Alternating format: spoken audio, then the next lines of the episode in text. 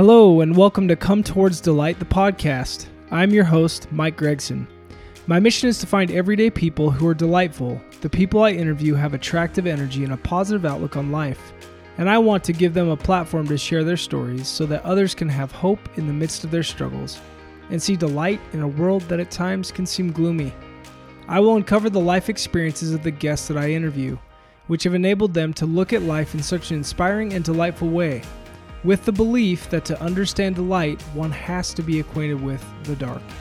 My guests will share their personal experiences on finding their way through dark and hopeless times, and give us a glimpse into the powerful gifts they received in their darkest hours to rise up, take up hope, and view life through new, hope filled eyes.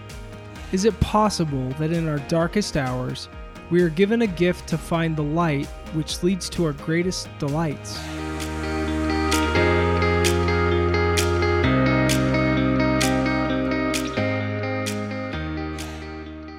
Hello, everybody, and welcome to another episode of Come Towards Delight, the podcast. My my name is Michael Gregson. I'm your host, and excited about tonight's episode. Um, I've got two very fun and exciting people with me tonight that I just barely recently was connected to uh, through somebody I actually had on a past episode, Jake Fulton. Um, after I did the episode with him, he called me up and he's like, "Dude." You got to get the Vanderbeeks on your on your podcast. They have this really cool story. And, and so I thought, okay, he's known these guys forever. There's going to be this phenomenal story. And uh, come to find out, um, Al and Rachel Vanderbeek, um, and Al is, of course, one of the producers for the Piano Guys. And as Jake starts telling me the story, I'm like, okay, so so how do you know them? And he's like, well, I just met him at a baptism, and I started talking to him, and man, they have the coolest story. And I said, hey, you got to be on this podcast. My buddy's doing it. It's a great podcast. And I'm like, hey, Jake, I don't, I don't know if I'm really like that to that point in my podcast yet, but thanks so much, man. And uh, he just, he was really excited to connect us and said that you guys have such a fun story and, and a really unique story as well. Um, so anyway, enough of that. Um, Al and Rachel Vanderbeek, and I'm excited to have you with me today please go ahead and, and tell us about yourselves and, and thanks so much for being here. Hey, yeah, th- thanks. We're excited to be here.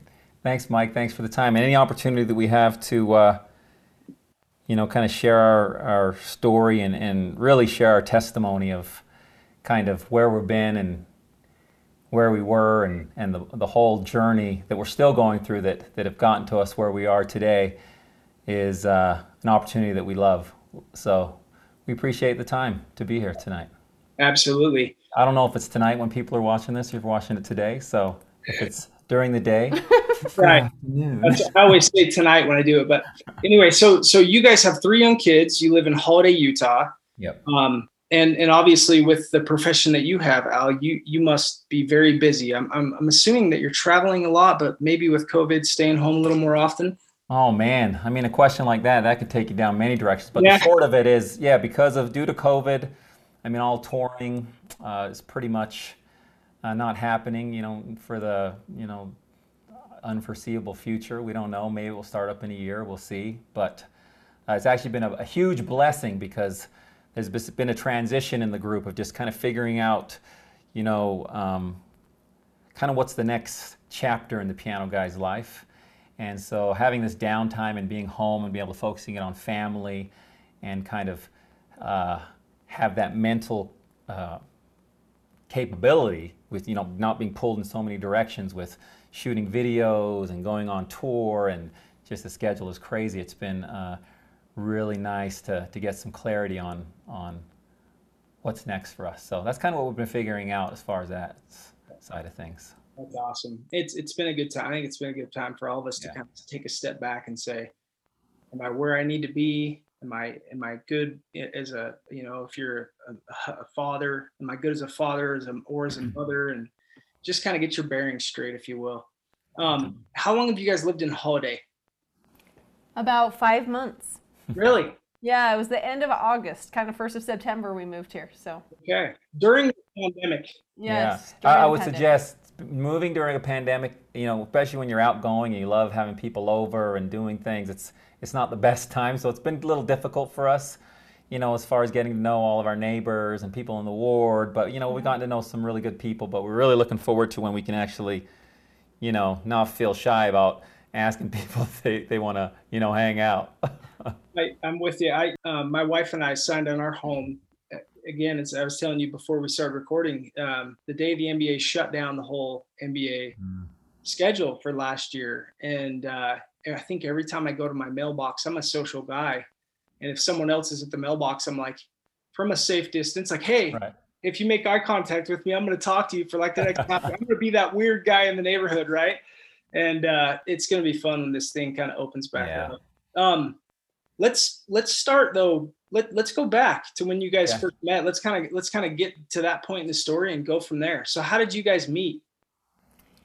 Um, okay, I'm going to give just a little bit of background first. Um, Al and I both came from LDS families. You know, we had really great upbringing. upbringing. Our parents did everything right.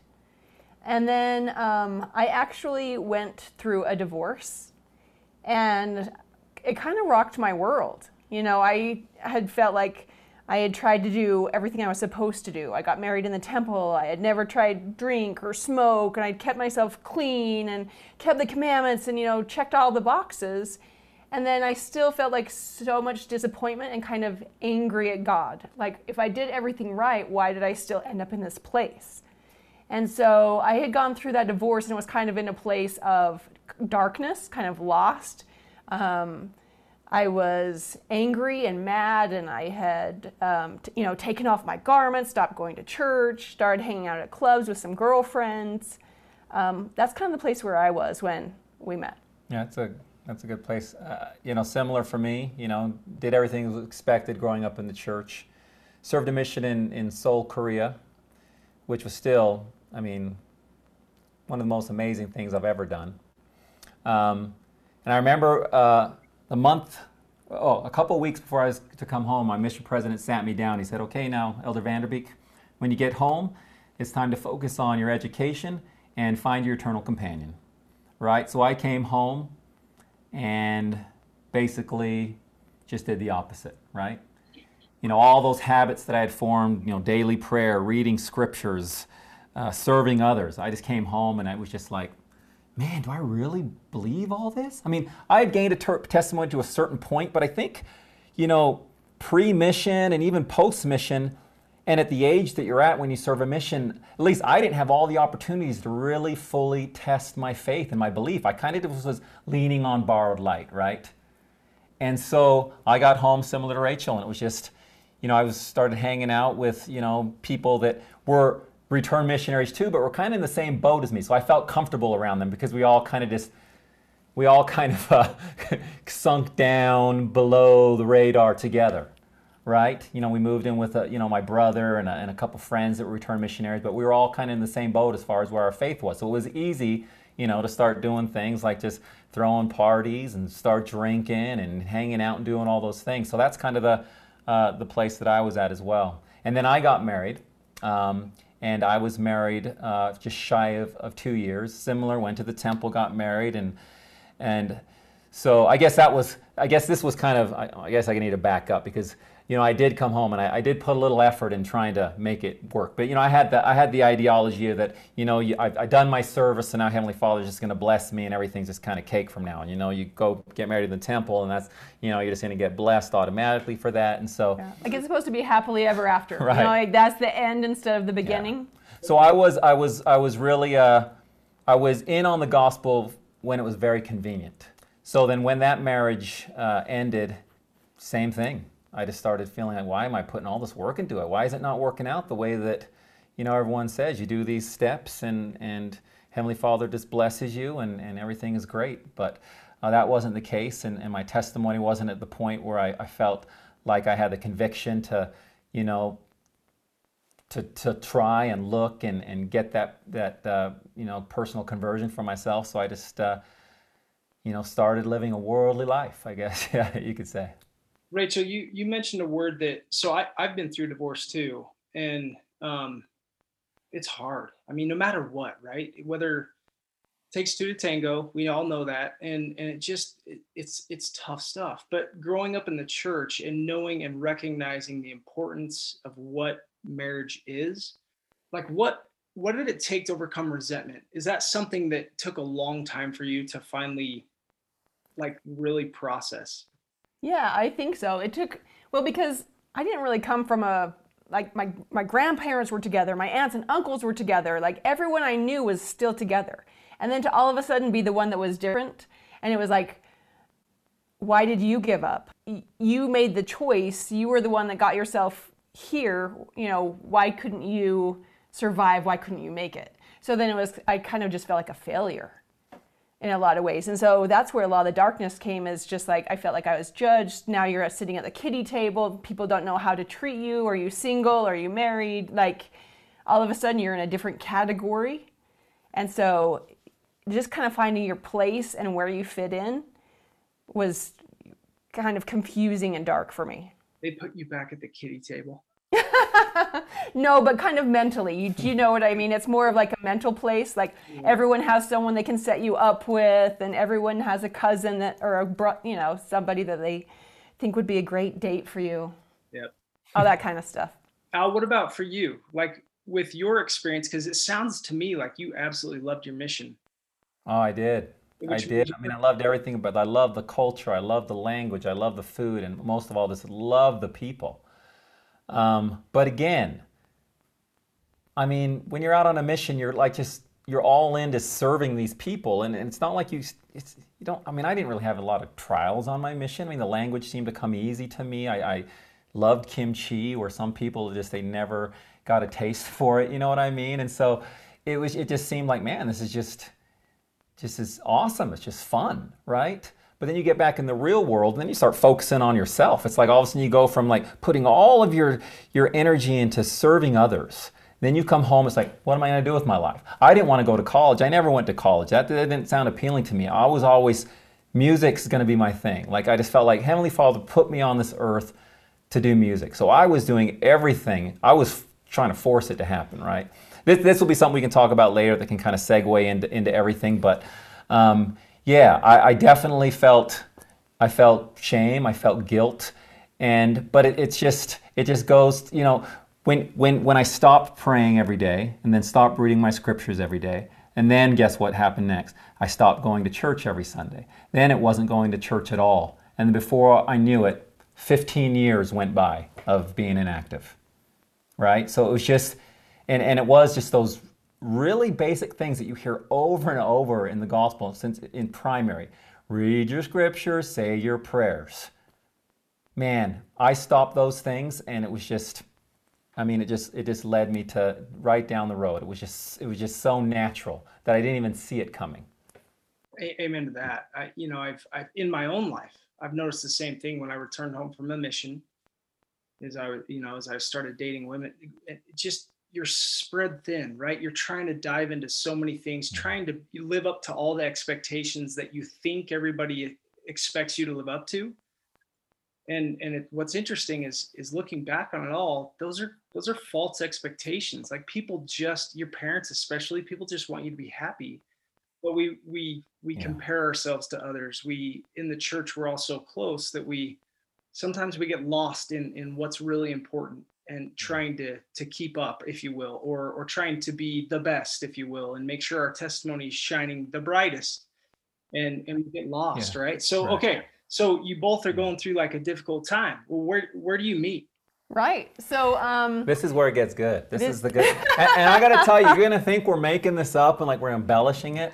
Like honestly it's probably in real life, this is one of the things like in the next life, if there's like a, you know, a, like a big server room with all the memories and all the things that happened, I hope I can just go, I, I want to see this time when we met, if it was really as magical as we, we remember, remember because yeah. it is. Yeah. Okay, you start from your side. Where okay. were you that? Was it a so, Saturday? I can't uh, remember. Was no, it a Saturday no, or Friday? It was like Friday. It was okay. Friday. So Friday it was a night. it was a Friday night, and like I kind of mentioned before, me and my girlfriends um, would go out clubbing. So I was I'm from Cache Valley, which is about an hour and a half north of Salt Lake City. And so I was staying in Salt Lake. Coming to the big city. Yeah, I was coming to Salt Lake City to oh, put on a big hair show. So me and my girlfriends that I worked with um, were like, let's let's go out. It was the night before the big hair show. So we were kind of bar hopping. We were at one bar and we were had guys paying attention to us and they're like, no, let's go to another one. They're and buying you drinks. the guys are buying us drinks. So I'm like, no, let's not leave. You were at Port O' Call, didn't we? You were at Port O' Call before I you? Okay. You remember that? I don't know if you ever did that scene, but uh, Port O' Call. So, but they convinced me to just leave that and then let's go over to this other place called the Sky Bar. Which is on the top floor of the uh, Red Red- Lion Hotel. Yeah, it was up on the 13th floor. Yep. So um, we get there and it is crowded. The place is totally packed. Music is playing so, so loud. And um, as the doors open up across the room, I see this tall, dark, handsome guy. And he has sunglasses on. And he turns towards me and he kind of tilts his sunglasses down over his nose a little bit so that he's l- making eye Shut up. contact with me. The breeze starts Okay. blowing through my hair. Okay, so you got to stop. Okay, so I got to continue now from, from from my. Okay, I'm at the club. Man, I I use every a- any device I could to, to draw attention to me. So yes, I had sunglasses on, um, in inside of a club at 1 a.m. And then I also hung out with like my sister and like some of my girl cousins, female cousins. So like I always had girls around me. So here I have like, you know, three or four girls around me, got sunglasses on, and no joke, man. When she came through that door, everything It just Went stood quiet. still. Slow motion, man, and it was like magnet, magnetic force. Just I just turned, and there she was. And it was seriously, it was like slow motion. She kind of the light hit her perfect. It was like. You know, I think of a scene like Farrah Fawcett. and I don't know why I think of her. My wife's prettier, but you know what I mean. Where it's just all of a sudden the hair just flows perfect. It wasn't even a breeze, but her hair like someone was holding a fan on her. But and I did. I, I looked down and I tilted my glasses, and I just thought in my mind, like, that's the one. Not meaning that's the one that I'm gonna like end up with, but like that's the one. Like she's the one tonight. you know that I'm gonna make sure I meet this woman tonight, right? Okay, so that's the scene. So then, what are you doing? Okay. So then my girlfriends decided to go sit down because they want to go grab another drink. And I just, I'm on a mission now because I saw Al across the room and I'm like, I want to go meet him. So they go sit down. I'm by myself. You felt the myself. same way. This is good. Oh, oh yeah, I absolutely felt it. We once our eyes connected, like I think we both just felt that static electricity. We just Yeah, had yeah. that connection right away. something special. Yeah.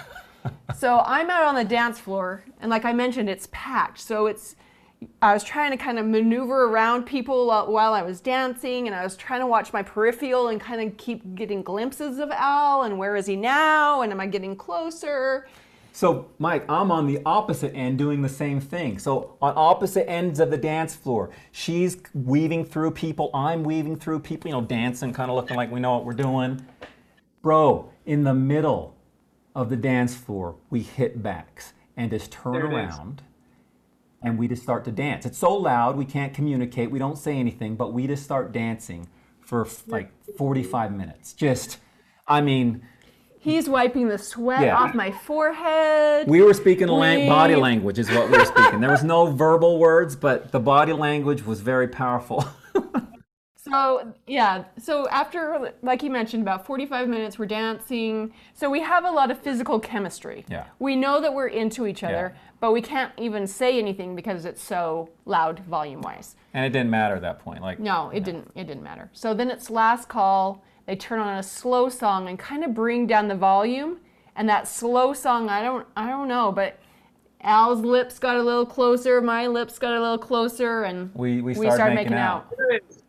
We just went in, man, and it was, a, I mean, it was very passionate. It, and it was probably, it was a couple minutes just kissing. And I remember when we got done, and just in my mind, I'm thinking, man, you didn't even introduce yourself. You need to be a gentleman. And I was like, oh, hi. I'm Al.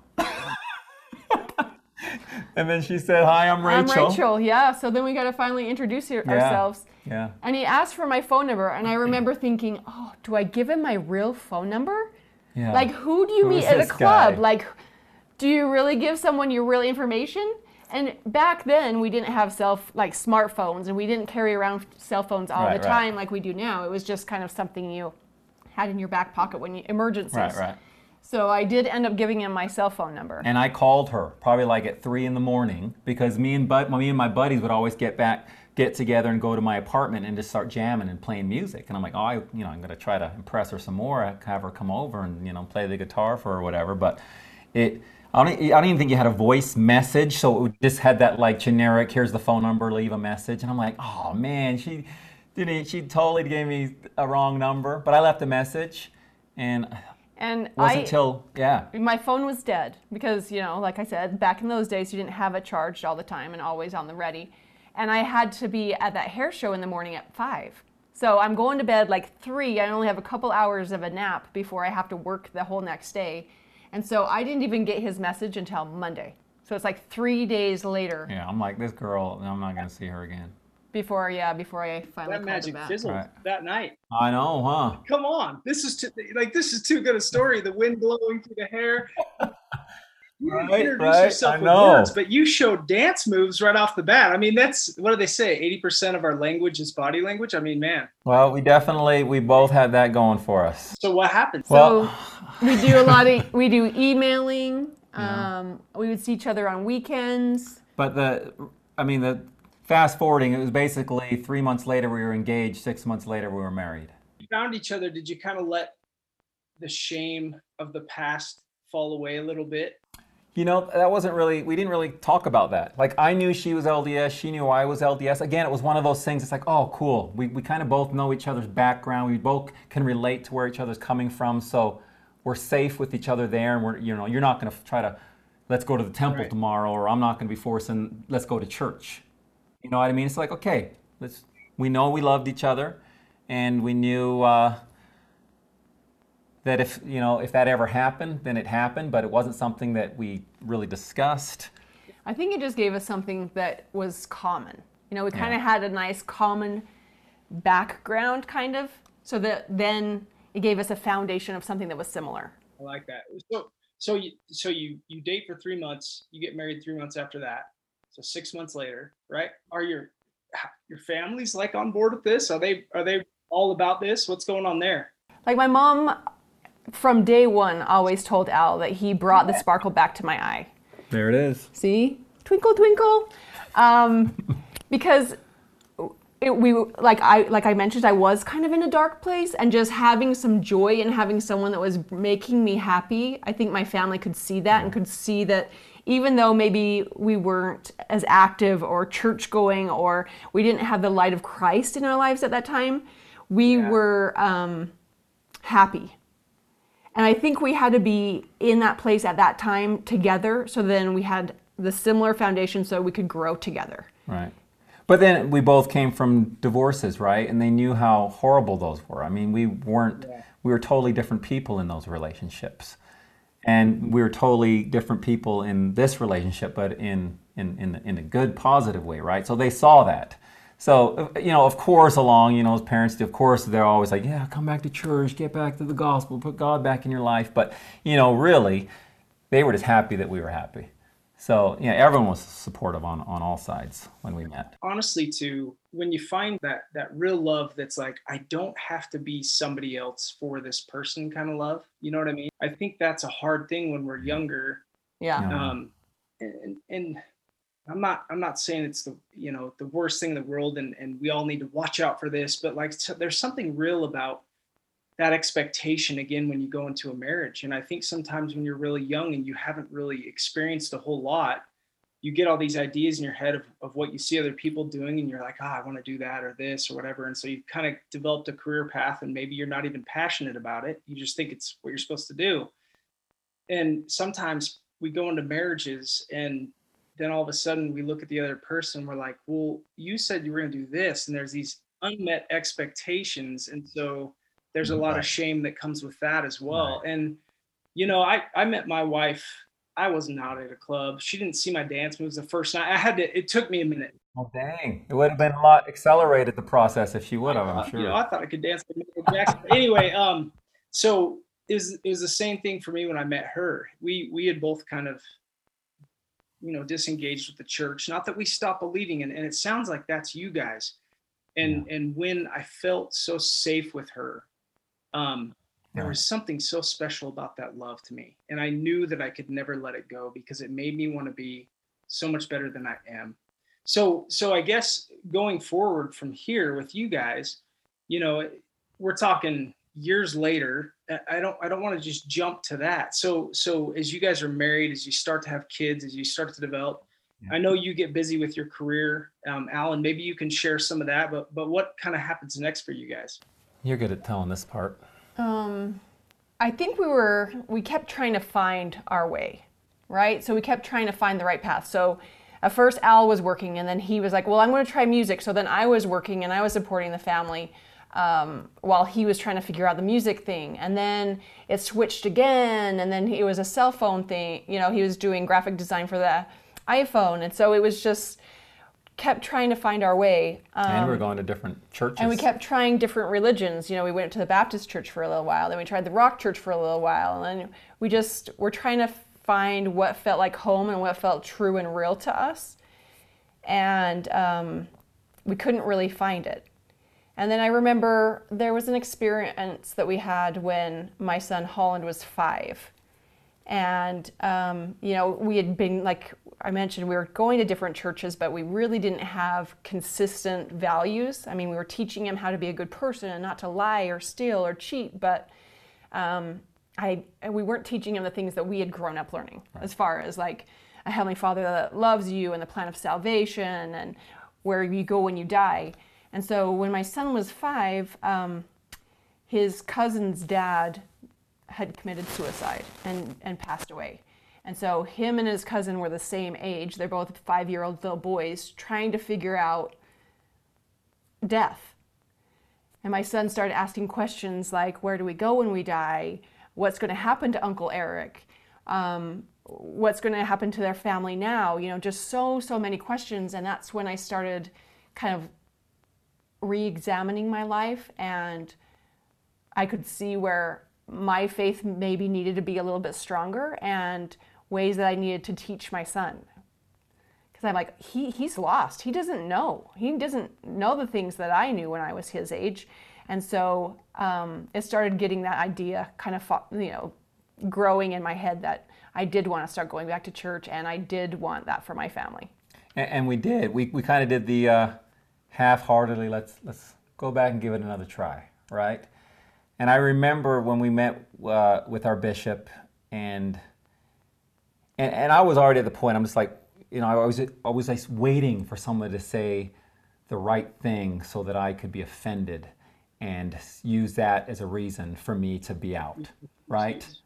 So I remember the bishop was just, you know, talking to us and we were like, yeah, we want to, you know, get back in and we want to, you know, we want to bless our son and, you know, and so he started asking the, you know, the questions, are you paying your tithing? No. Are you, you know, you know, just all, all the, all the worthiness type questions. And we're like well no. And he's like okay well you know you need at least you know become to church for x amount of, of months and pay your tithing for x amount of months. And that was it. I was like serious? Why, why don't i just write you a check right now? You know let me just let me just pay you up front. That's that's how what I, how i felt. And so of course that was the reason just to, to be offended. And then again we just kind of went back to our ways right i was the dude man i was the guy that when we found this house um, that we lived in in sandy um, I would purposely go out on Sundays to do yard work because I want people to know that Al Vanderbeek, you know, I'm gonna I'm gonna be mowing my lawn on Sundays. That's what I do. Nobody's gonna tell me that I can't be doing that. And I'd wear like a my little wife beater, and I have tattoos. And I got a sleeve here, and you know, I'm like, yeah, they're gonna see my. You know, I was trying to be. I don't know what I was doing, but you know, and then when they the home teachers come visit you and stuff, it's just like, you know, hey, just so you know, I'm not you know, we, we get it. We've been there, done that. But you know, it's, it's cool if you come by and drop us off some treats. But you know, you know, don't don't be doing it just to check us off a list and, and you know expect that we're going to be, you know, we're not we're not your project basically. You know, so I was very um, just kind of upfront about that kind of stuff. You know, I was going to let them know, right? But they didn't give up on us. like no, our, they didn't. Our our family was praying and loving on us. We had all of our neighbors and friends that just they loved us. Like yeah, we it, it generally felt like they would come to our house. Not to like check off their visiting teaching or their home teaching. It was more like they, they wanted to be our friends and yeah. they really wanted to love we us. We never experienced that before. You know, I, we didn't feel like a project. We just felt like, man, these people are really cool people, and we like people we want to hang out with, and they keep coming by, and they're not just coming by once a month. They're coming by, and you know, and we're hanging out. So that was one thing. I think that's when the softening started t- to happen. You know, and then of course just the how many prayers went up on our behalf of of our, our, our parents and, and, and, people that loved us. And so um, it all kind of culminated just on a, on a Sunday morning. And uh, I'll get emotional on this part because it's just, I mean, honestly, this is what kind of just changed the path of our lives. We're laying in bed one Sunday morning, and I just had this voice in my head just saying, Go to church. Get up. Go to church. It's time to change your life go to church. And I'm just like, what, what, what is this going on? I just kept going and going, and we're just laying there, and I, and I look over to my wife, and I say, hey, honey, let's go to church. She's like, what's going on? Is there like a, a you know, a, a someone going on a, a, mission, a homecoming farewell? Is someone giving a talk? You know, what's up? I'm like, no, let's just, let's go to church. She's like, so you just want to go to sacrament? So we're just going to go to sacrament? I'm like, no, let's, let's go to all of it. And, you know, now looking back on it, and this is, this is something that's really, I honestly feel like, this is why I feel family history and, and the importance of just connecting with, you know, your ancestors is so, such a vital part of, in, in, the gospel and finding that out to just find out who we are where we came from the struggles and trials that made them and you know the pioneers those type of stories right like i feel like specific ancestors that I've come to know now were in that room, were surrounding us our, in our beds and just saying, Get up, go. Don't let everything that we have done to lay this foundation of the gospel be in vain. Get up and go to church. Right? So we go to church, and this it was different this time.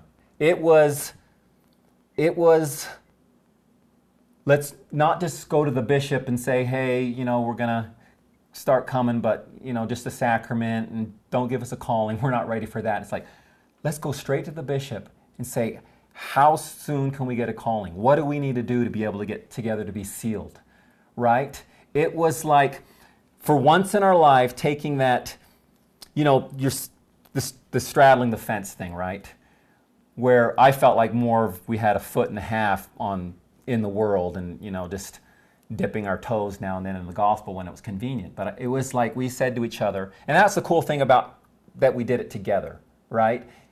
Um, we said, let's go all in. Let's do everything that we grew up, that was told us that would make you happy, that would bring you peace, and put it to the test.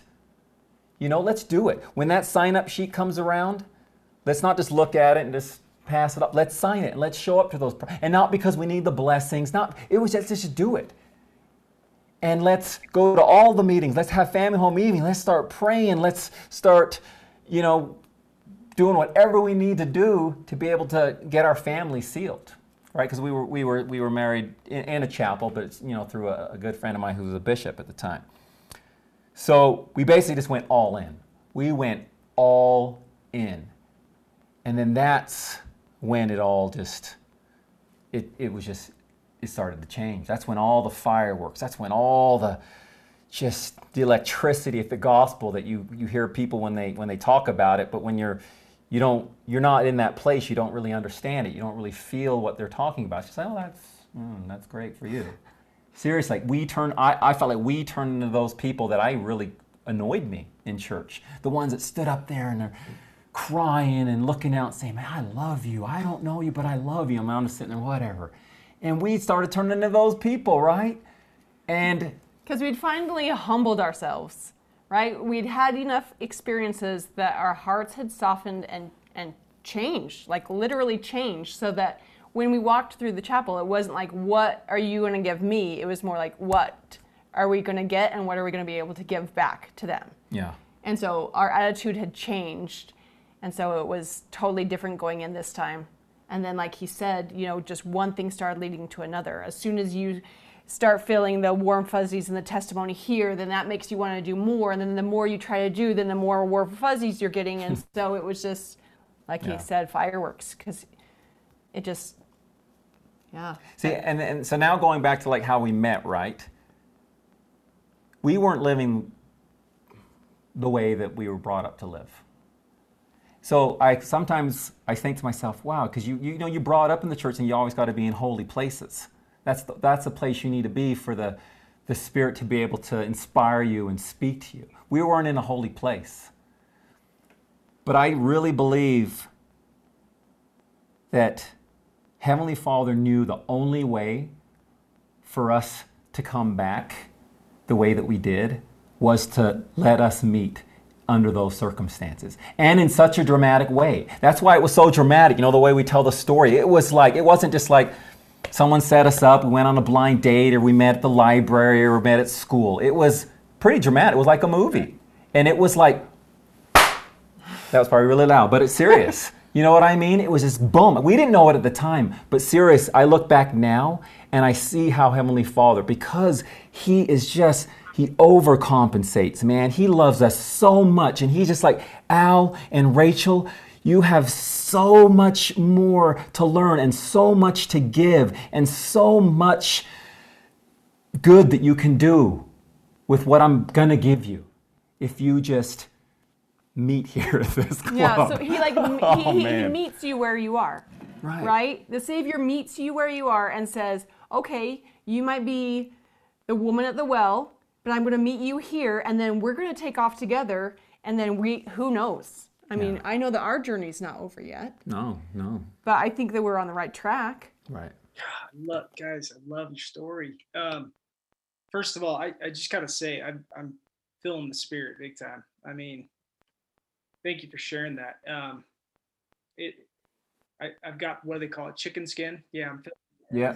um, that's a that's a powerful witness of God's love for everybody unconditionally, and I think that is such a powerful. What you just said at the very end there about how He meets you where you are, and and He doesn't He doesn't lose love for mm-hmm. you because of anything you've done.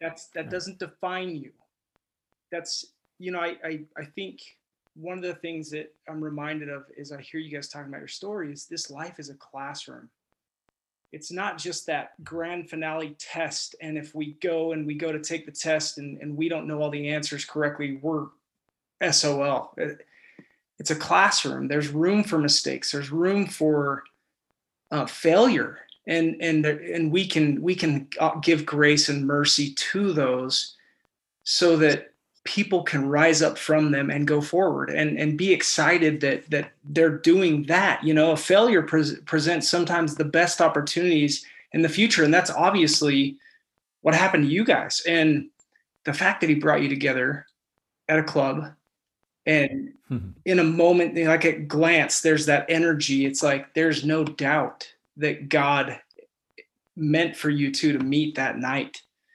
and yeah. and you could feel that you could see that. And and i hope i hope the listeners um, are able to feel that when you're telling that story because man i felt the spirit very strong.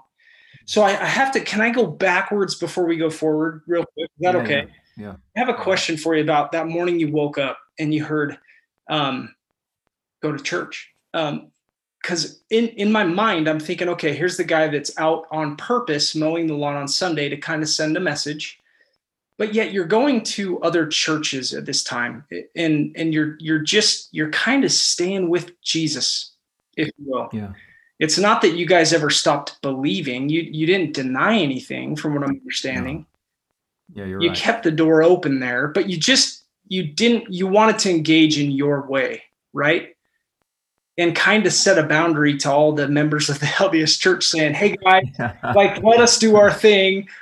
Right. It's not that we don't like you, but we just like let us do our thing and and and we're gonna test you on if you truly love us or not. Right? Like if you see me mowing my lawn with my wife beater on and all my tats, right.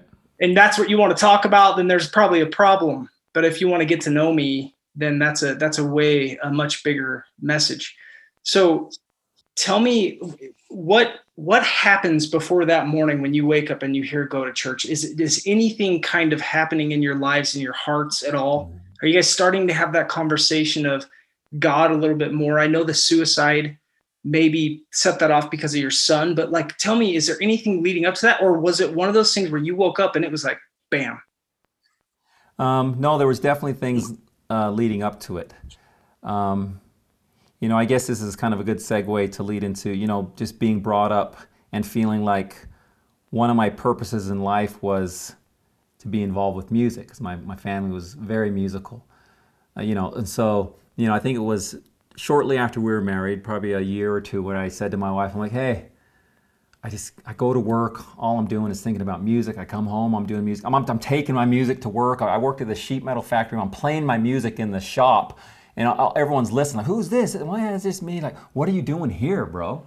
Like, go do music. And I'm like, nah, I just, I just, I never believed in myself. You know, I just didn't have this confidence. I just thought, no, it's just, you know, there's a piece of, there's a one pie and there's just limited pieces and, you know, someone else already took that piece of pie. You know, it was just that kind of mentality where it's just like, you see someone succeed and it's like, that was me that was supposed to have that pie. Like, you know, friends or people that were succeeding in music or whatever. And it's like, well, this is this just it's not going to happen for me, you know. And so I was I, I, went through a period where I was just really forcing, man, it, I was forcing it so hard. Man, music is supposed to be my thing. I'm going to make it happen. So I tell my wife I'm going to quit my job.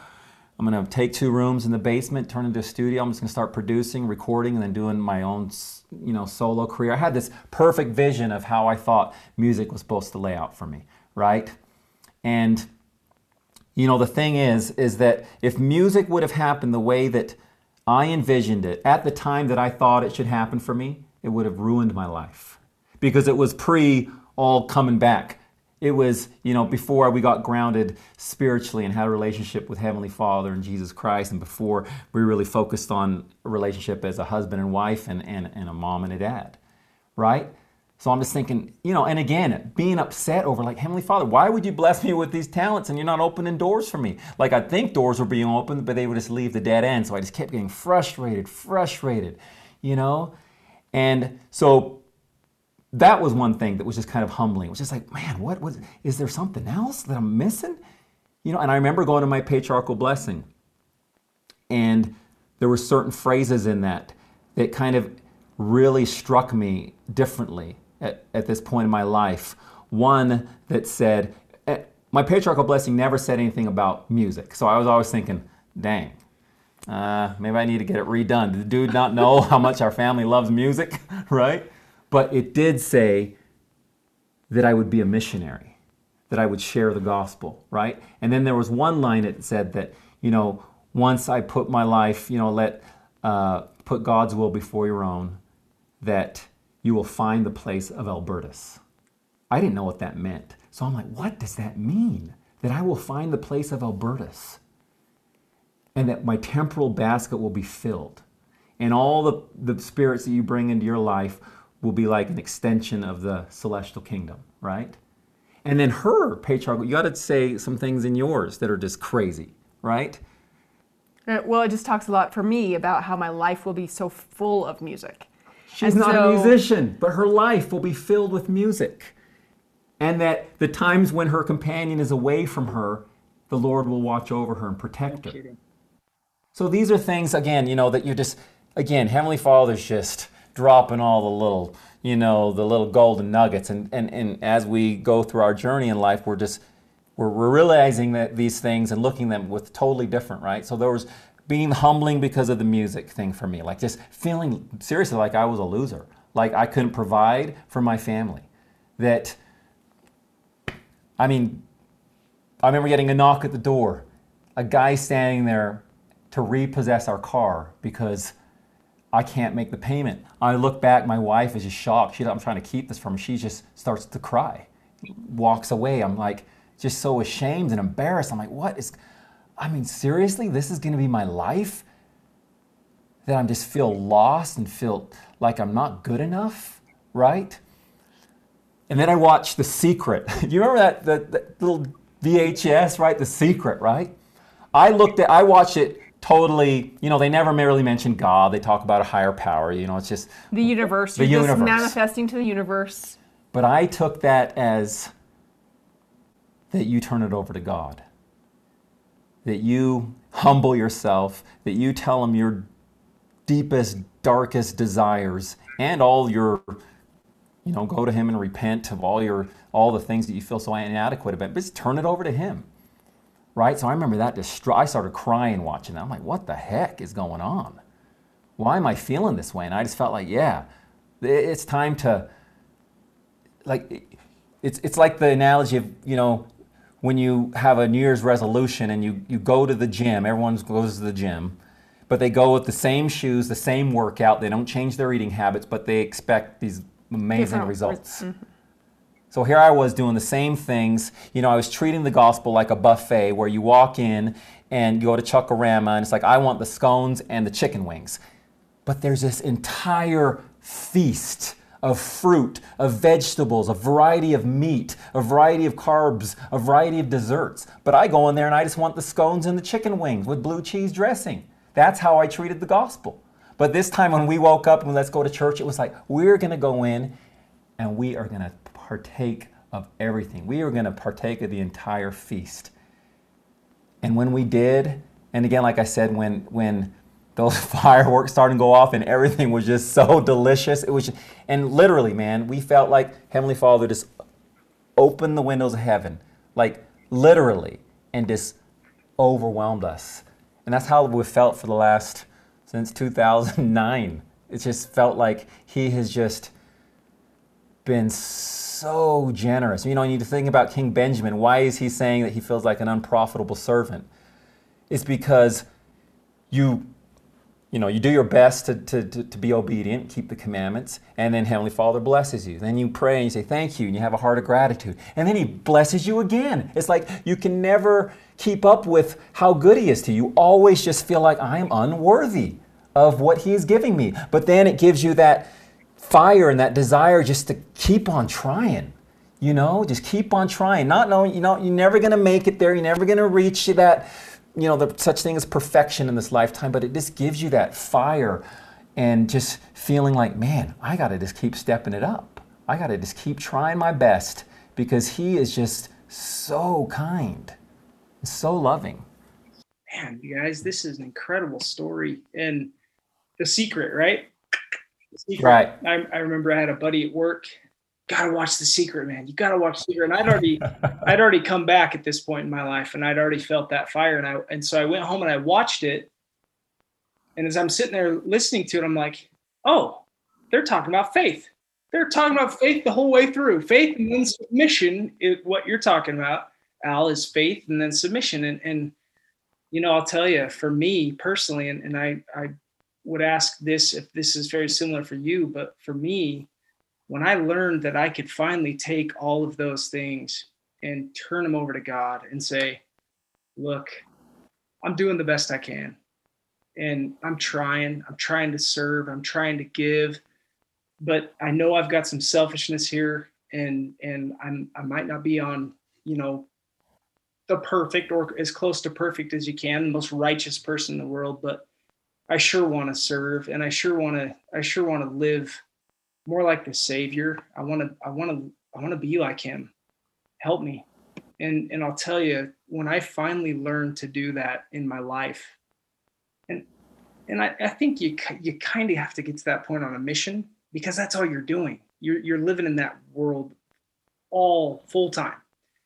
Right. But in the in the real world, when you finally get there and you and you do say, "Show me, show me the way," because I don't know it. I'm not good enough. I'm not smart enough. Right. But I feel something inside me telling me that I'm I'm made for more than what I'm doing. Just show me the way. Like it, those doors just start to open for you, and right. and things move. And I, I love what you said, Al, about how you as you continued to force, you were pushing so hard. It just it just didn't seem to work for you we right. can only get right. so far on our own ability, right? But man, as soon as you turn it over to Him, my gosh, your lives yeah. and, and you, you're obviously you obviously get back to church, you engage. You didn't go into just receive, as you said, but you went to give. You, you were all in, but you were all in personally, like meaning that you went to go look for opportunities to serve and to give and to love and to lift. And man, what a powerful example of of of turning your life. You couldn't make a car payment to now, you know, you have a great successful career and and you guys live in a wonderful place, surrounded by great people. Um, yeah. So keep keep going. I, I, I want to know more after that moment. You go to right. church, you get back engaged in that. Tell me about the doors that start to open. Tell me about opportunities to serve. Well, one of the things that happened, because you know, sometimes you feel like, um, like you have a plan for yourself, and you think like a certain doorway is going to lead in a certain direction, and sometimes Heavenly Father's plan is even better than the one that you have for yourself. So um, yeah. So um, as we started going back to church, um, I was still the breadwinner, and Al was still trying to pursue the music thing and trying to figure out how that was going to play out in our lives. And um, he kept trying to, I mean, both of us were praying, how do we switch these roles? How does he become the provider, and how do I get to stay home? Because at this time we had two kids um, I was traveling a lot for my work. I was missing out on all the little things, you know, their first words and them waking up from naps and just like all those cute little things that a mom wants to be. And of course, you know, Al already expressed how he was feeling like kind of inadequate and how do I provide for my family? And so we knew that that needed to switch. Mm. And so you know, in my mind, I'm like, oh, well, then I guess I maybe need to get a better job or I need to get a better promotion or, you know, I'm trying to take some of this on, um, thinking maybe that's Heavenly Father's plan. And I remember um, they flew me out to Phoenix. Well, we can't for... tell that yet. Oh, no? And then, I, but this is when we were all in still, right? I was still, I, I wouldn't say that I was still trying to make music happen.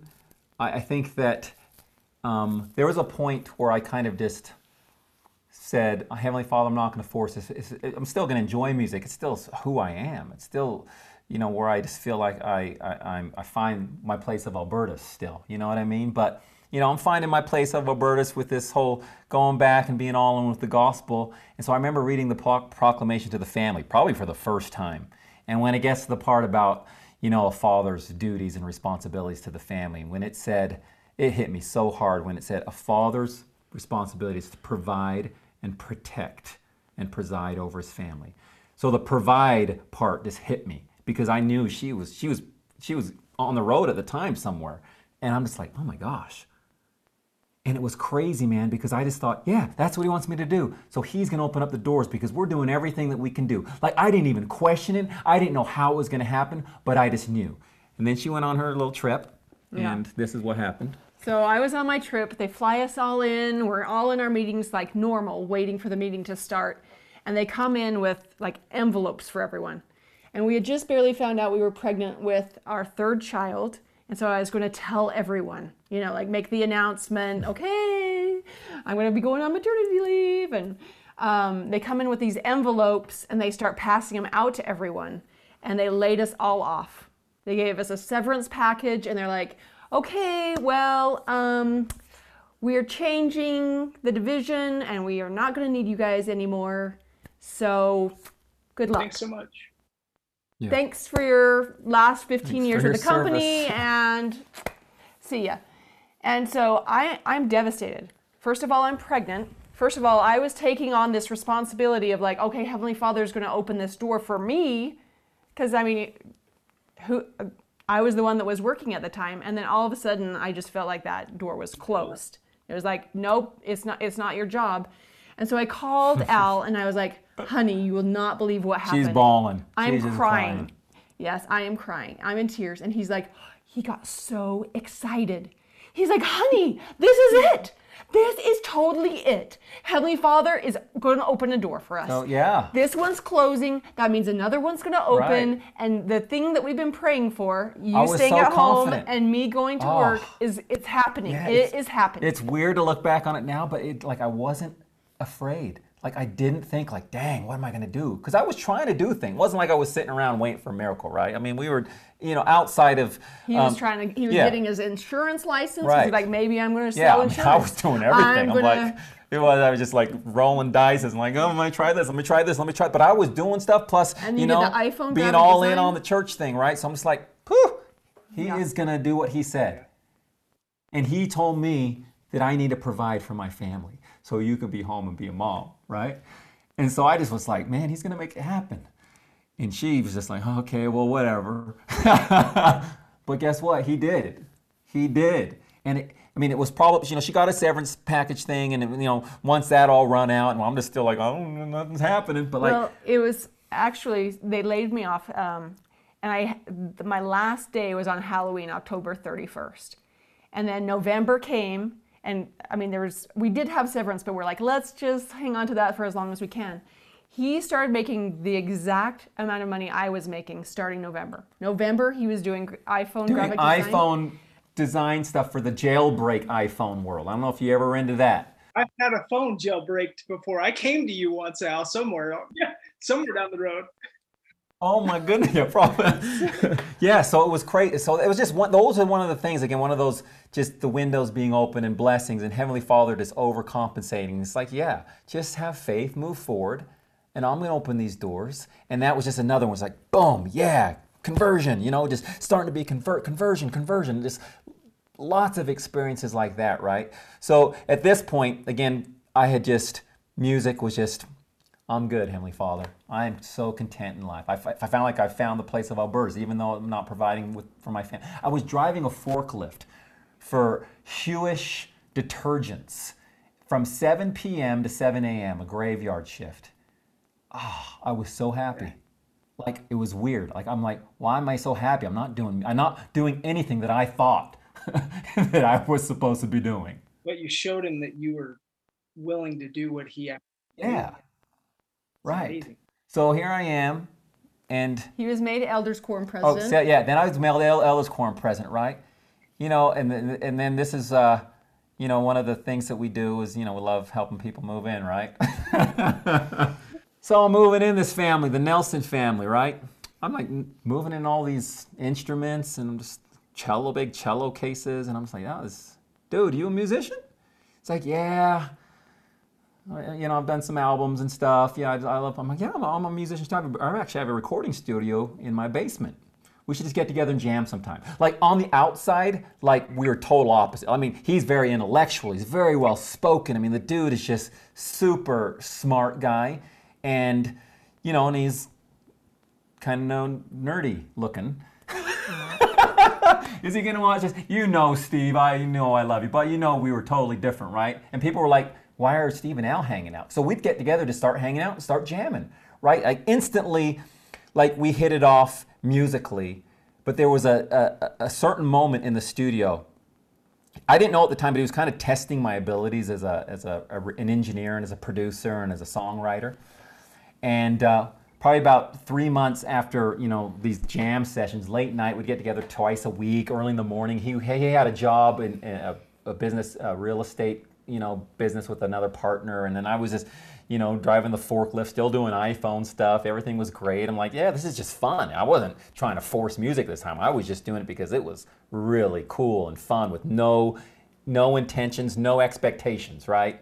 This is just cool.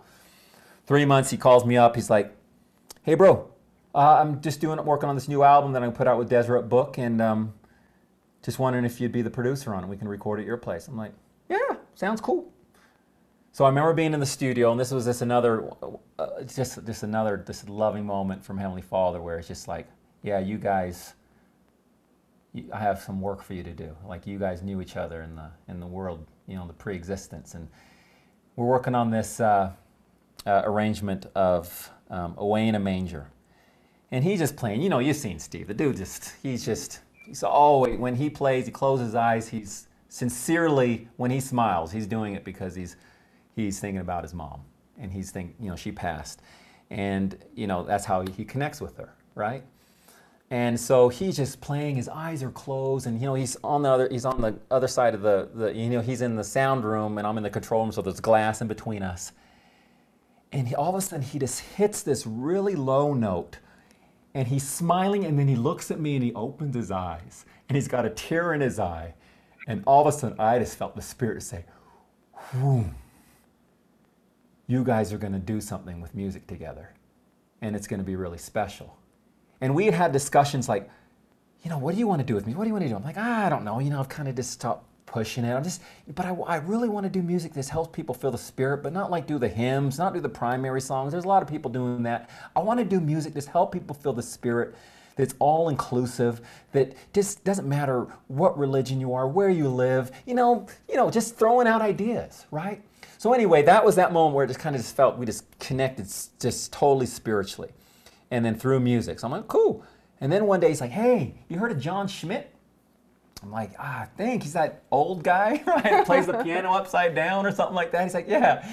Anyway, he's working at another studio, which was kind of a mutual friend of ours, and he's he's working on an original song, and he's kind of at this point to where he's kind of hit a roadblock, like just creatively, looking for a new place. I told him about you, how you're really chill, really cool, you know, the Dutch Samoan, you know, I'm just kick back, whatever. He's like, so what do you think he comes to your studio? you know, which was in my basement. It wasn't even a studio. It was in, in my, you know, come over here. We can work on the song together. I'm like, sounds cool. So that's how I met Jon, right? And, and Steve had known Jon because Steve had, uh, you know, Jon had a 20 year solo career, but Steve would join him on stage for a couple songs, just play this cello, and then he'd leave. So that's how they knew each other. Well, Paul, who lives in southern Utah, had a, a Yamaha piano store. He hurt his back he was laid up in bed, started watching. It's when YouTube and Facebook was kind of really on the verge of just kind of people were using it in, in unconventional ways. And he's like, man, maybe I could use this to promote my piano store. And he built a relationship with Jon because anytime Jon would perform in southern Utah, he would loan him a Yamaha grand piano, right? So he created a channel. He's like, I'm going to create a YouTube channel. And I'm going to ask Jon hey, Jon, will you kind of be the famous artist that plays my pianos? But I'm going to take these pianos out of the normal context, context that you'd see them indoors in a concert hall or whatever, and put it out in the beauty of southern Utah on the rocks out in the field. And I'm going to create, we'll, we'll upload that video to YouTube, you know, playing your music, Jon Schmidt's original compositions, and we'll sell tons of pianos. That was the reason that Paul created the YouTube channel called The Piano Guys was just to sell his pianos, right? So back to the studio where we're working on this original song. Jon's telling us about this guy's idea, Paul. We're like, sounds cool. Yeah, let's work on this original song called Michael Meets Mozart. We all get together, film the video, because we were just having fun, right? We weren't making money, but my wife was just so supportive and it was always just like, go, honey, go do it. Like, I'm going to go to St. George and film a video. I'm not getting paid, I'm none, but it's going to be fun. Like, I don't, what were you well, thinking? Well, because sometimes I think you just know when there's yeah. good, right? And the spirit has a way of telling you, like, warning or a peaceful feeling when you know that it's great. So yeah. I just always had a peaceful feeling about whatever because they were doing. good guys. Because they, they, were, were good guys. Good guys. And it just I could see how much happiness it was bringing to him, and I could tell like I knew he had put music on the back burner, he and but like as far as like not really trying to force anything but i also knew that it was something that was such a big part of him and i could see how this was just bringing him so much joy yeah Right. So here we, we all meet to film this video, Michael Meets Mozart, because we were going to sell tons of pianos, right? Put the video up a week later, and this is 2010, you know, early 2011. It got a million views. We're just like, whoa, what's going on? We're like, this is cool. And then so songs me and Steve had been working on, we're like, hey, here's an idea, Paul. What if, since you know you have music, I know you want to sell pianos, but what if we just kind of just put cool videos of just you know cello and just music and do piano and cello videos and just kind of have it a kind of like an entertainment spot and then you sell pianos and whatever you keep the we split the revenue whatever you know we're just thinking you know just totally like that's what it was for we're going to sell tons of pianos guys. So we shoot another video put it up it was a it was a, a piece by uh, um, Bach it was the uh, unaccompanied cello suite and we added it was just for one cello but we added seven more parts right? Put that up there clone steve seven times million views in another week. We're like what the heck is going on? Never again still didn't even think this is going to be our career. This is going to be something that we're going to be doing for the next 10 years of our life. We were just going with it because it just felt right right? Never you know everything before my life was um, I did it because I needed to make money. money was the first thing on my mind. I need to do this job. I don't care really what it is. You know, I try to pick jobs that were, you know, I could be in sales because I, you know, I knew how to talk, right? You know, I like talking to people or whatever. So all my jobs were always kind of like in, in those, but it wasn't, you know. And so that was always kind of what I always thought before was like, yeah, just you just got to work and find something because you need to make money because you got to pay your bills. But this was just like, I'm doing this because it's fun. We ain't making money, but who cares? This is so cool. So, probably about six months from that first initial just me and Steve meeting, and then meeting Jon and putting these videos up, you know, we had a manager and we had a record deal with Sony Music. And now, fast forward 10 years, we have over 2.5 billion views on YouTube. We've done 10 albums, you know, six million subscribers, you know, or uh, you know, followers on Facebook, Instagram, you know, millions of views, just craziness, right? Never sold a piano. we didn't sell one piano.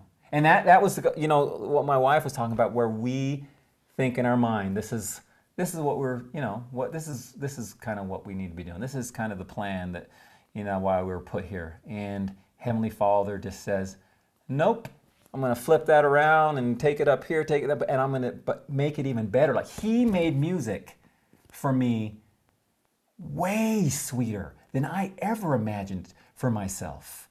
And I could keep my family. I could keep my faith. I could keep my integrity. I'm surrounded with guys that are just good men, that are worthy priesthood holders, that put their family first, that put God first, and have just lifted me to a place that I could have never done on my own. There is strength in numbers. And us being together was there's there's no happening. It was a miracle. It, it was a miracle how Heavenly Father just orchestrated every little detail of how we all met, how the changes in my life happened at the time when they did, and how I let go of of trying to force the music into saying, Heavenly Father, I'm good. I'm ha- I can be happy without that because I have a relationship with you and, and Jesus Christ, and, and I, I felt the power of the, uh, the atonement in my life. I know it's real, right? So when he did that, when he just said, okay, but wait, there's more, and he still gave me that in a way that, again, that I could just, man. And, and so then that's where I looked at my patriarchal blessing and, and where I realized that when it wasn't saying a thing about music and it was focusing on missionary work. That's what, that's what our mission is as the piano guys, is helping people to feel the love of Christ through pop music, mashing up with classical music, with no language barrier, instrumental music. Who would have thought, if you would have put a business plan together for LDS dads that we're all in our, you know, late 30s, Jon is in his 70s. You know what I'm saying? That you're filming classically influenced music in nature and that you were going to make a career out of it? Heck, no, people would laugh. I mean, I look back and think that is just silly. The idea of that is just, no, that doesn't work. But it worked because that's what God wanted it, how, how He wanted it to happen. And there was things, each of us, we all have a story individually that you know, our journey that led us to the point to where it was just the right time. It was the right time and we all were ready for it. You know, we were all ready for it for the right reasons. And man, I just look back and I'm just so humbled, just so humbled again because of how much love that he had for us. And just, and our wives, they've just been the rocks, right? I mean, they've, we've traveled so much. I mean, when we were really traveling hard, I mean, for a good eight, nine years, we were gone five, six months of the year. My wife never complained. I'm, uh, here I am in France eating gelato, posting pictures on Facebook. She's home, you know, and the kids are eating their Those leftovers. days were rough. Seriously, but I'm she, eating mac and cheese and changing diapers, and he's eating gelato. She's told I mean, me now, on. but she's never made me. She never made me feel bad about it. Like she was just so supportive and loyal, and just was just so happy, sincerely, like happy for me, even though I know she felt those certain ways. Now, you know, she's telling me those things. That, and I could see how it'd be so difficult for her. But the thing was like, if we didn't have the wives, our wives, they, they, I, you know, they played just as much as important role in this all happening the way that it has. Because honestly, again, with without her and without that moment in the club when we met, I, I would I would still be trying to chase the dream for all the wrong reasons. I know I would be. And, and, and my life would just be average. And I would just be getting by. And I would just say, this is my life. And this is just how it is. And I would be the one that's writing on Facebook, TGIF, oh my gosh, Monday, oh my gosh, this is just, you know, get me out of here. You know, those people that I unfollow now because it's just like so negative. You know what I mean? But it's just everything. Because of her, really, I feel like, and she, even before all the, the music, she was just always, the, the, the day when I said I'm going to quit my job, you know, that was a good job, I had good benefits for her just to say, yeah, honey, you can do it. I know inside she was probably freaking out, but she didn't let me see it. She just knew that I had to get out of there because I was miserable. And she was just like, yeah, honey, do it. You can do it.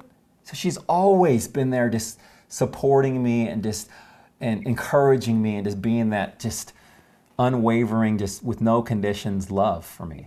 You know, and on all of the and, and all of and the guys would say that about their their their wives. I, I'm gonna ask a few questions right now. I, amazing story, and and I'm gonna Rachel. I'm gonna turn to you first because as I'm sitting here listening to the story, what a powerful story. But but it's because of you both and and all of the piano guys. Obviously, just like you said, Al, it's it's a partnership with not just you guys as men, but obviously the wives as well. And Rachel, the first thought that comes to my mind as I'm sitting here listening to stories is I'm thinking how like have you noticed a big difference in your life with your children? Have you seen a change in their lives? Have, like what have you seen in your at your in your end of it? Well there's been lots of changes. I mean in the early days like when we started going back to church i started you know we were starting to pray and they started to you know even the small basics of having a relationship with their heavenly father and knowing that there's more and my son getting those answers as to where we go when we die and yes we will see uncle eric again and you know so just there. And then me being able to be a stay-at-home mom now i mean i'm with my kids every single day. I don't miss out on anything. I'm here when they get home from school. We get to talk about their day. They get to unload their backpacks you know. I get to enjoy all those little moments that I would have missed out on it before. And so, yeah, like it's the best ever. And, you know, we, when we went back to the temple, um, right before we were sealed, we were doing a sealing session. Mm-hmm. And the sealer um, kind of saved us for last. And he sat us down and he's like, Do you know the difference between Well, first he looked at us and he didn't know us, but he's like, You must have beautiful children. We're like, Yep, we, we do. do. So and then he so then he proceeded to just say, um, "Yeah, you must have beautiful children." Uh, do you know the difference between the sealing prayer said for the living and the dead? And we hadn't been sealed together yet. We had just been yeah, we're going go- to the yeah. temple doing it for people that had passed. And he's like, Well, the sealing prayer that said for the living, you're commanded to multiply and replenish the earth. And as soon as he said that, we both, because we thought with two kids yeah, we, we, were, were done. We were good. And then as soon as he said that, like our both of our hearts just were struck, and we knew without a doubt that we yeah. there was one. We left that session like we need. It, there's another one, isn't there? And she's like, "Yep." Yep. There's Month later, one. she was pregnant. Yeah. so, and then I've been home with him. Like he has been our gift because. Yeah. The other two kids, I missed out. I missed out on their first steps. I missed out on their first words. I missed out on a lot of stuff. And with Anton, our youngest, I have he was the biggest gift to me because every second of his life I've been there. I mm-hmm. haven't missed anything. It's amazing how you benefit so much, but so do they, right? Like, I mean, oh, totally. so lucky to have that mother's love in their home. And now I know you know what I'm oh. saying because oh, us bro. men, we we we can't do it the same, man. There's no way. I've I've tried, and I, and we just there, yeah go on, man. I, I know. and I just, I think what a blessing. You know that that one door shuts at work. You get that that letter, that severance package.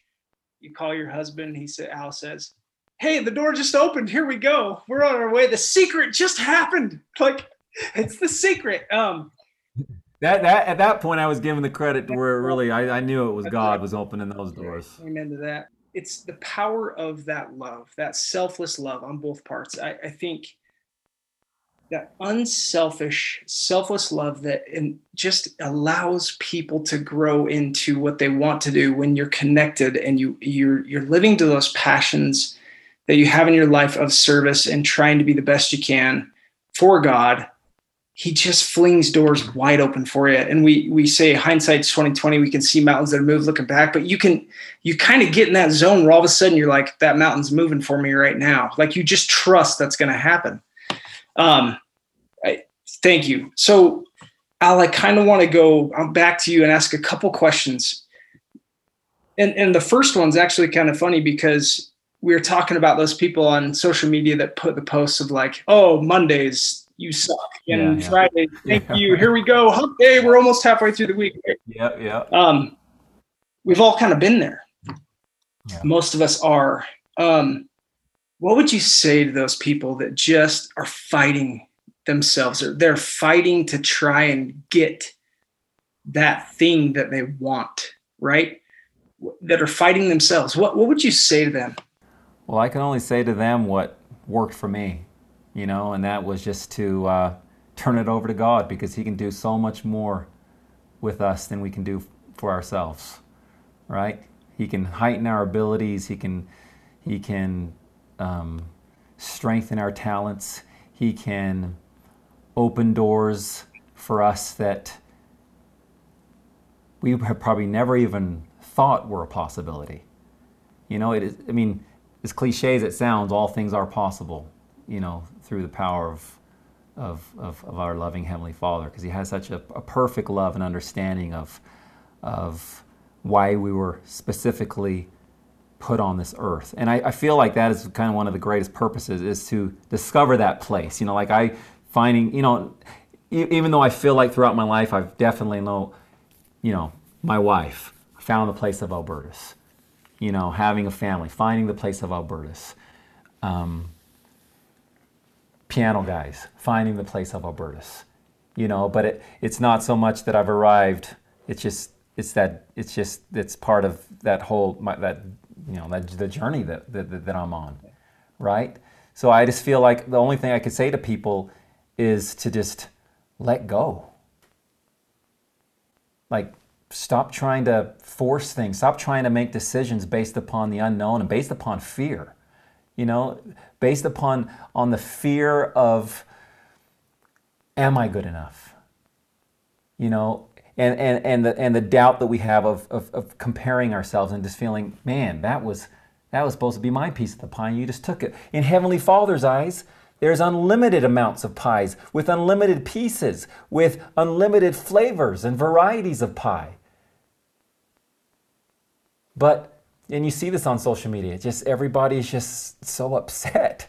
You know, that was mine. Everyone's so entitled. That was supposed to be for me. So, oh well, that was my chance. So now I'm just to live and just have a so so life and just look forward to the weekends. Right? But so the only thing I can say is what worked for me is when I let go of all that and when I turned it all over, I went all in to Heavenly Father and said, okay, I've just been messing it up. You know, it's all just led to just these roadblocks and dead ends. So it hasn't been working. So I'm giving you a shot and I'm going to go all in with my wife together as a family. We're going to do this. And we just watched what happened and we just let it unfold. And it just, we, we got a new set of eyes. It was like we had surgery and a surgeon came in and, and gave us a new set of eyes. I looked at my wife different. I looked at my kids different. I looked at my responsibility as a, as a son, as a friend, just totally different, right? And then just that change of heart that Alma talks about. That is so real. Man, and when that happens, and, and like you said, Mike, like you don't take back those times when, you know, you went and just kind of like, you know, kind of just took a little break from the church, you know, and, and I won't take back any of that. Because now I can look back and I feel like I'm less judgmental of people that are going through that. I can say, I, have, I can truly look people in the I've been there. I said those same things. I felt that same way. But guess what? It's all a lie. And Heavenly Father, man, He He has something for each of us that is just mind blowing, amazing, right? and and and it doesn't always turn out to where you know I, I always just feel like you know because the way that it turned out for me yeah i wanted music but then i you know let go of it but then it just it turned out that way for me but i really feel that if if it turned out that he wanted me to be a uh, an, uh, an interpretive dancer honestly man i would have just i would have put my all into it man and i would have loved it i would have lived my best life as my wife always said you know what i mean i would have really just felt like man Heavenly Father, open the door for me. I'm an interpretive dancer, man. And people are feeling the spirit by the moves. you know what I'm saying? So, whatever it is, ah, it's just His way is always the better way. The gospel, when you look at it, and I think that's what kind of kept me away from it in the beginning, because it, if you look at what our church and the involvement and all the, the things that are involved in being a, a member of of the Church of Jesus Christ of Latter-day Saints is a very daunting. I mean, the callings alone, right? You know, the standards of living, you know, the, the, um, the, the, uh, the responsibility that we have to others and to ourselves and the service and all that. It's just like, whew. But when you to say, well, I'm just going to do my best, Heavenly Father, and you know, I'm going to mess up along the way, but I, I'm doing my best he's just going to make up for every any inadequacy that you, that you have, any insecurity that you have. You know, I think that's the beauty of the atonement, right? And that's one thing where Rachel says, like, we are already good enough. Like, we're good enough, right? He, he's he, he's already paid for all of that you know, but we just beat ourselves up that we're just not good enough and we mess up and oh my gosh, we're just gonna terrible. I don't want to pray now because I'm just so deep in. He doesn't want to hear. That's when he wants to hear us the most, right? That's when he's just saying, I'm here. I'm still here. I didn't leave you. I don't know. I don't know what's going on. Just keep me, keep me connected with you. Whatever it is, there's there's there's no separation between. Like I always thought there was a separation. Like now I'm working, now I'm a friend, now I'm a dad, and then I have my church thing, you know, my spiritual side. But it is, spirituality is interwoven in every decision. It doesn't have to be a, a religious spirit, you know, that kind of decision. It's like, I remember Jon, this is one thing he told me. It's a, he, ask Heavenly Father who you should date. That's what he's telling his boys. And if you should kiss them, if that's appropriate. Right? You know what I'm yep. saying? He, cares about things like that. That's what he means when he says pray always.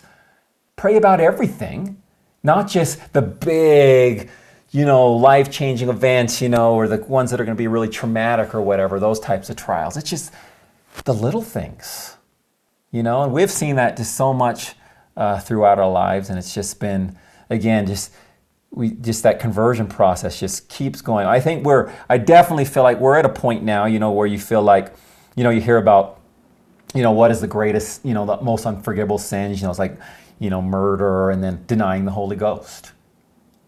Like, I can personally say that right now, I have been, I have received the light and knowledge. Like, it has purely been testified 100% through the Holy Ghost to my heart. Not just my mind, but to my heart. Where if I denied it at this point, I think I would be committing that unforgivable sin. Right? I mean, and so, and I don't, I'm not like, I'm, it doesn't, it's not something that scares me or I'm like, oh, that's just like a, you know, I just feel that way. I know what you mean. When, when you see it so clearly with those new eyes that he's given you. That, right. Right. Al, Alma again said, when you receive his image in your countenance and not saying that you are right. like him, because that's holy cow, you want to be.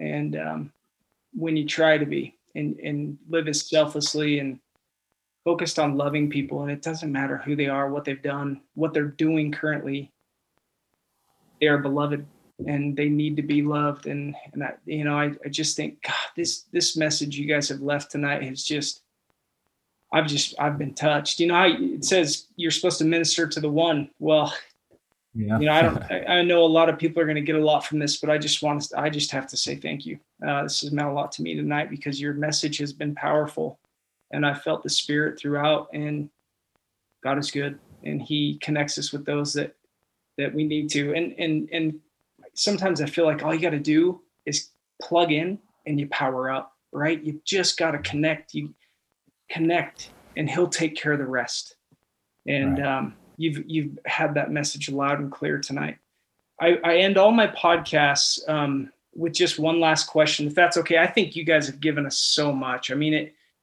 You could you could break this down in segments and have lessons on different principles that have come out through your conversation tonight and your story. Um, the the last question I always ask people when I end my podcast is, what in your darkest moment, what is the gift that you received in that darkest moment?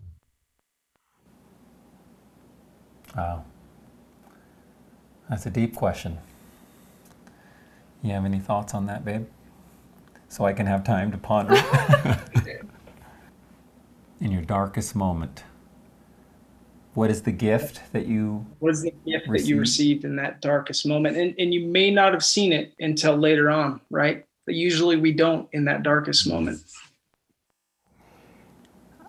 i think sometimes in our darkest moments um, like in my darkest moments, um, I, I want like a bright light to come on or something, but I know that usually what happens is the fog just slowly starts to clear. And sometimes in our darkest moments, it just is just a little bit of light, like just a little bit of hope, just a little bit of guidance. And then sometimes we see a door, and it's like you just reach for that door and you don't know where it's going to lead. And then you just go a little bit further and sometimes you feel like you're on the ledge and you're just like oh my goodness hanging on by a thread. But it's like you just always have just that little bit of light and a little bit of guidance. And i guess just having the faith and my husband's always better at that than me um, but that faith and hope that even when it's dark like there's always he's always there. And to be able to trust in that is holy cow doesn't that instill just so much peace in our lives right? I that what it that amen amen. That was great. That was awesome. I think um, in my darkest moments i can only look back and remember the miracles and the wonders that he has made manifest throughout my life. I recently went through kind of one of these, just um, not not a, a, faith trial, but it was just it was just a, a personal trial uh, that we were going through in our family, and I remember going to the uh, studio. Actually, we were doing the gospel study thing. We were doing the "Come Follow Me," you know, during this COVID thing, and we was just every day, and it was just so great. We just got onto this schedule every morning, and it was just something that we had a hard time before that, just finding the time with the kids, just all the activities that they were doing. I'm sure that you feel the same way. Anyone that has kids, they're just it's all over the place, and at, at night it's the worst. It's just, I mean, the last thing I want to do is try to to settle them down. It's like let's just say the prayer, let's get these kids to bed, right? So one morning I just wake up and I'm like, I just left. I didn't even say bye. We didn't do come follow me. I texted my wife and I saw I can't do it this morning. I just I just can't feel it. I'm just not feeling it. You know, and it was one of those times where I just wanted to feel sorry for myself. Like I didn't want anyone to give me a pep talk. I didn't want to pray it out, out and feel the spirit. I wanted to just sulk. So I went to the studio and I'm just sitting there feeling sorry for myself and get this impression to watch this video by Elder Holland called Good Things to Come, one that I've watched so many times and forwarded to people. So get the impression, I'm just keep ignoring. I'm, no, I'm good. I, I don't want to. I know what it's all about, and I'm, I don't want to feel the spirit because I want to. I want to be in this place that I am right now. It's it's good. I just want to. I just want to be in this self pity party. But felt the impression again. Watched the video several times coming. Probably about 10 minutes later, I'm like, okay, I'll watch it. Pull it up on YouTube, start watching it. Again, I'm just kind of like, okay, yeah, I know what you're going to say. Yep, okay, yeah, car breaks down. Okay, nice old man helps you. Woohoo, yeah, keep going, keep trying, whatever. Watched it. Okay, I did feel a little bit better. I'm like, hey, good. All right, that's, that's what I needed. Awesome. You know, but I'm still going to, you know, just kind of marinate in these, uh, these feelings. Then I get the impression, now get down and pray. I'm like, no, that, I'm not going to get down and pray. No, get down and pray. Then I remember this quote by Brigham Young that says, "The time we need to like when we don't feel like praying, pray until you do. So I'm like, okay, I'm going to pray. So I start, I get down, you know, just kind of like praying in my mind. It's like, no, say it out loud. So then I just said, okay. And then I just started talking to Heavenly Father. And I just, I mean, it, I've had some really amazing, just very personal, intimate prayers. But this one was, I mean, and it, I wasn't mad. I wasn't blaming him for anything because I, again, I, I always knew he always p- pulled through. Like it was always better at the end, right? There's always good things to come, right? But I just was talking to him like my father and just saying, This is how I'm feeling, man. I am not feeling good. I'm not dealing with this well. I just left my house. What is going on? Heavenly Father, right now, I just need you to let me know that you're listening to me and that there are good things to come. Let me know, please. And I get done saying that prayer and I'm just crying like heck. And, and he said, The Spirit said, Okay, now go watch that video again now that you have the Spirit. So I went and watched the video, and all of a sudden, all these ideas, all these words I'm writing down better days, good things to come, don't give up. If you're drowning, keep swimming. And a whole song came to me. A song called Better Days came to me, right? That I wrote in two days. So it was like, it was one of these moments where he specifically, like I knew he knew me so specifically that he knew my language of talking to me through music, that he just said, okay, I'm going to let you know I'm here and I'm going to give you this song.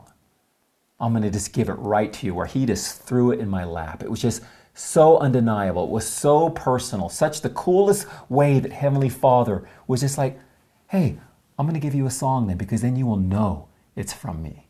And you're going to know these ideas and these words are coming from me to comfort and lift you and let you know that good things are to come. You're going through a trial right now, but guess what? And I love this line that, that and I put it right in the song um, where Elder Holland says, um, Some blessings come soon, some blessings come late, but some come in heaven. It's all on God's timing, right? So there I was in my darkest moment and I, I basically went from a from a, a, a, like darkness, like just feeling like, man, I'm just I don't know. I know it's gonna it's gonna happen. I don't know how I'm gonna get out of this because I'm just feeling horrible right now, and I want to stay in this place to where He gives me this song of good things to come, and that there's gonna be better days.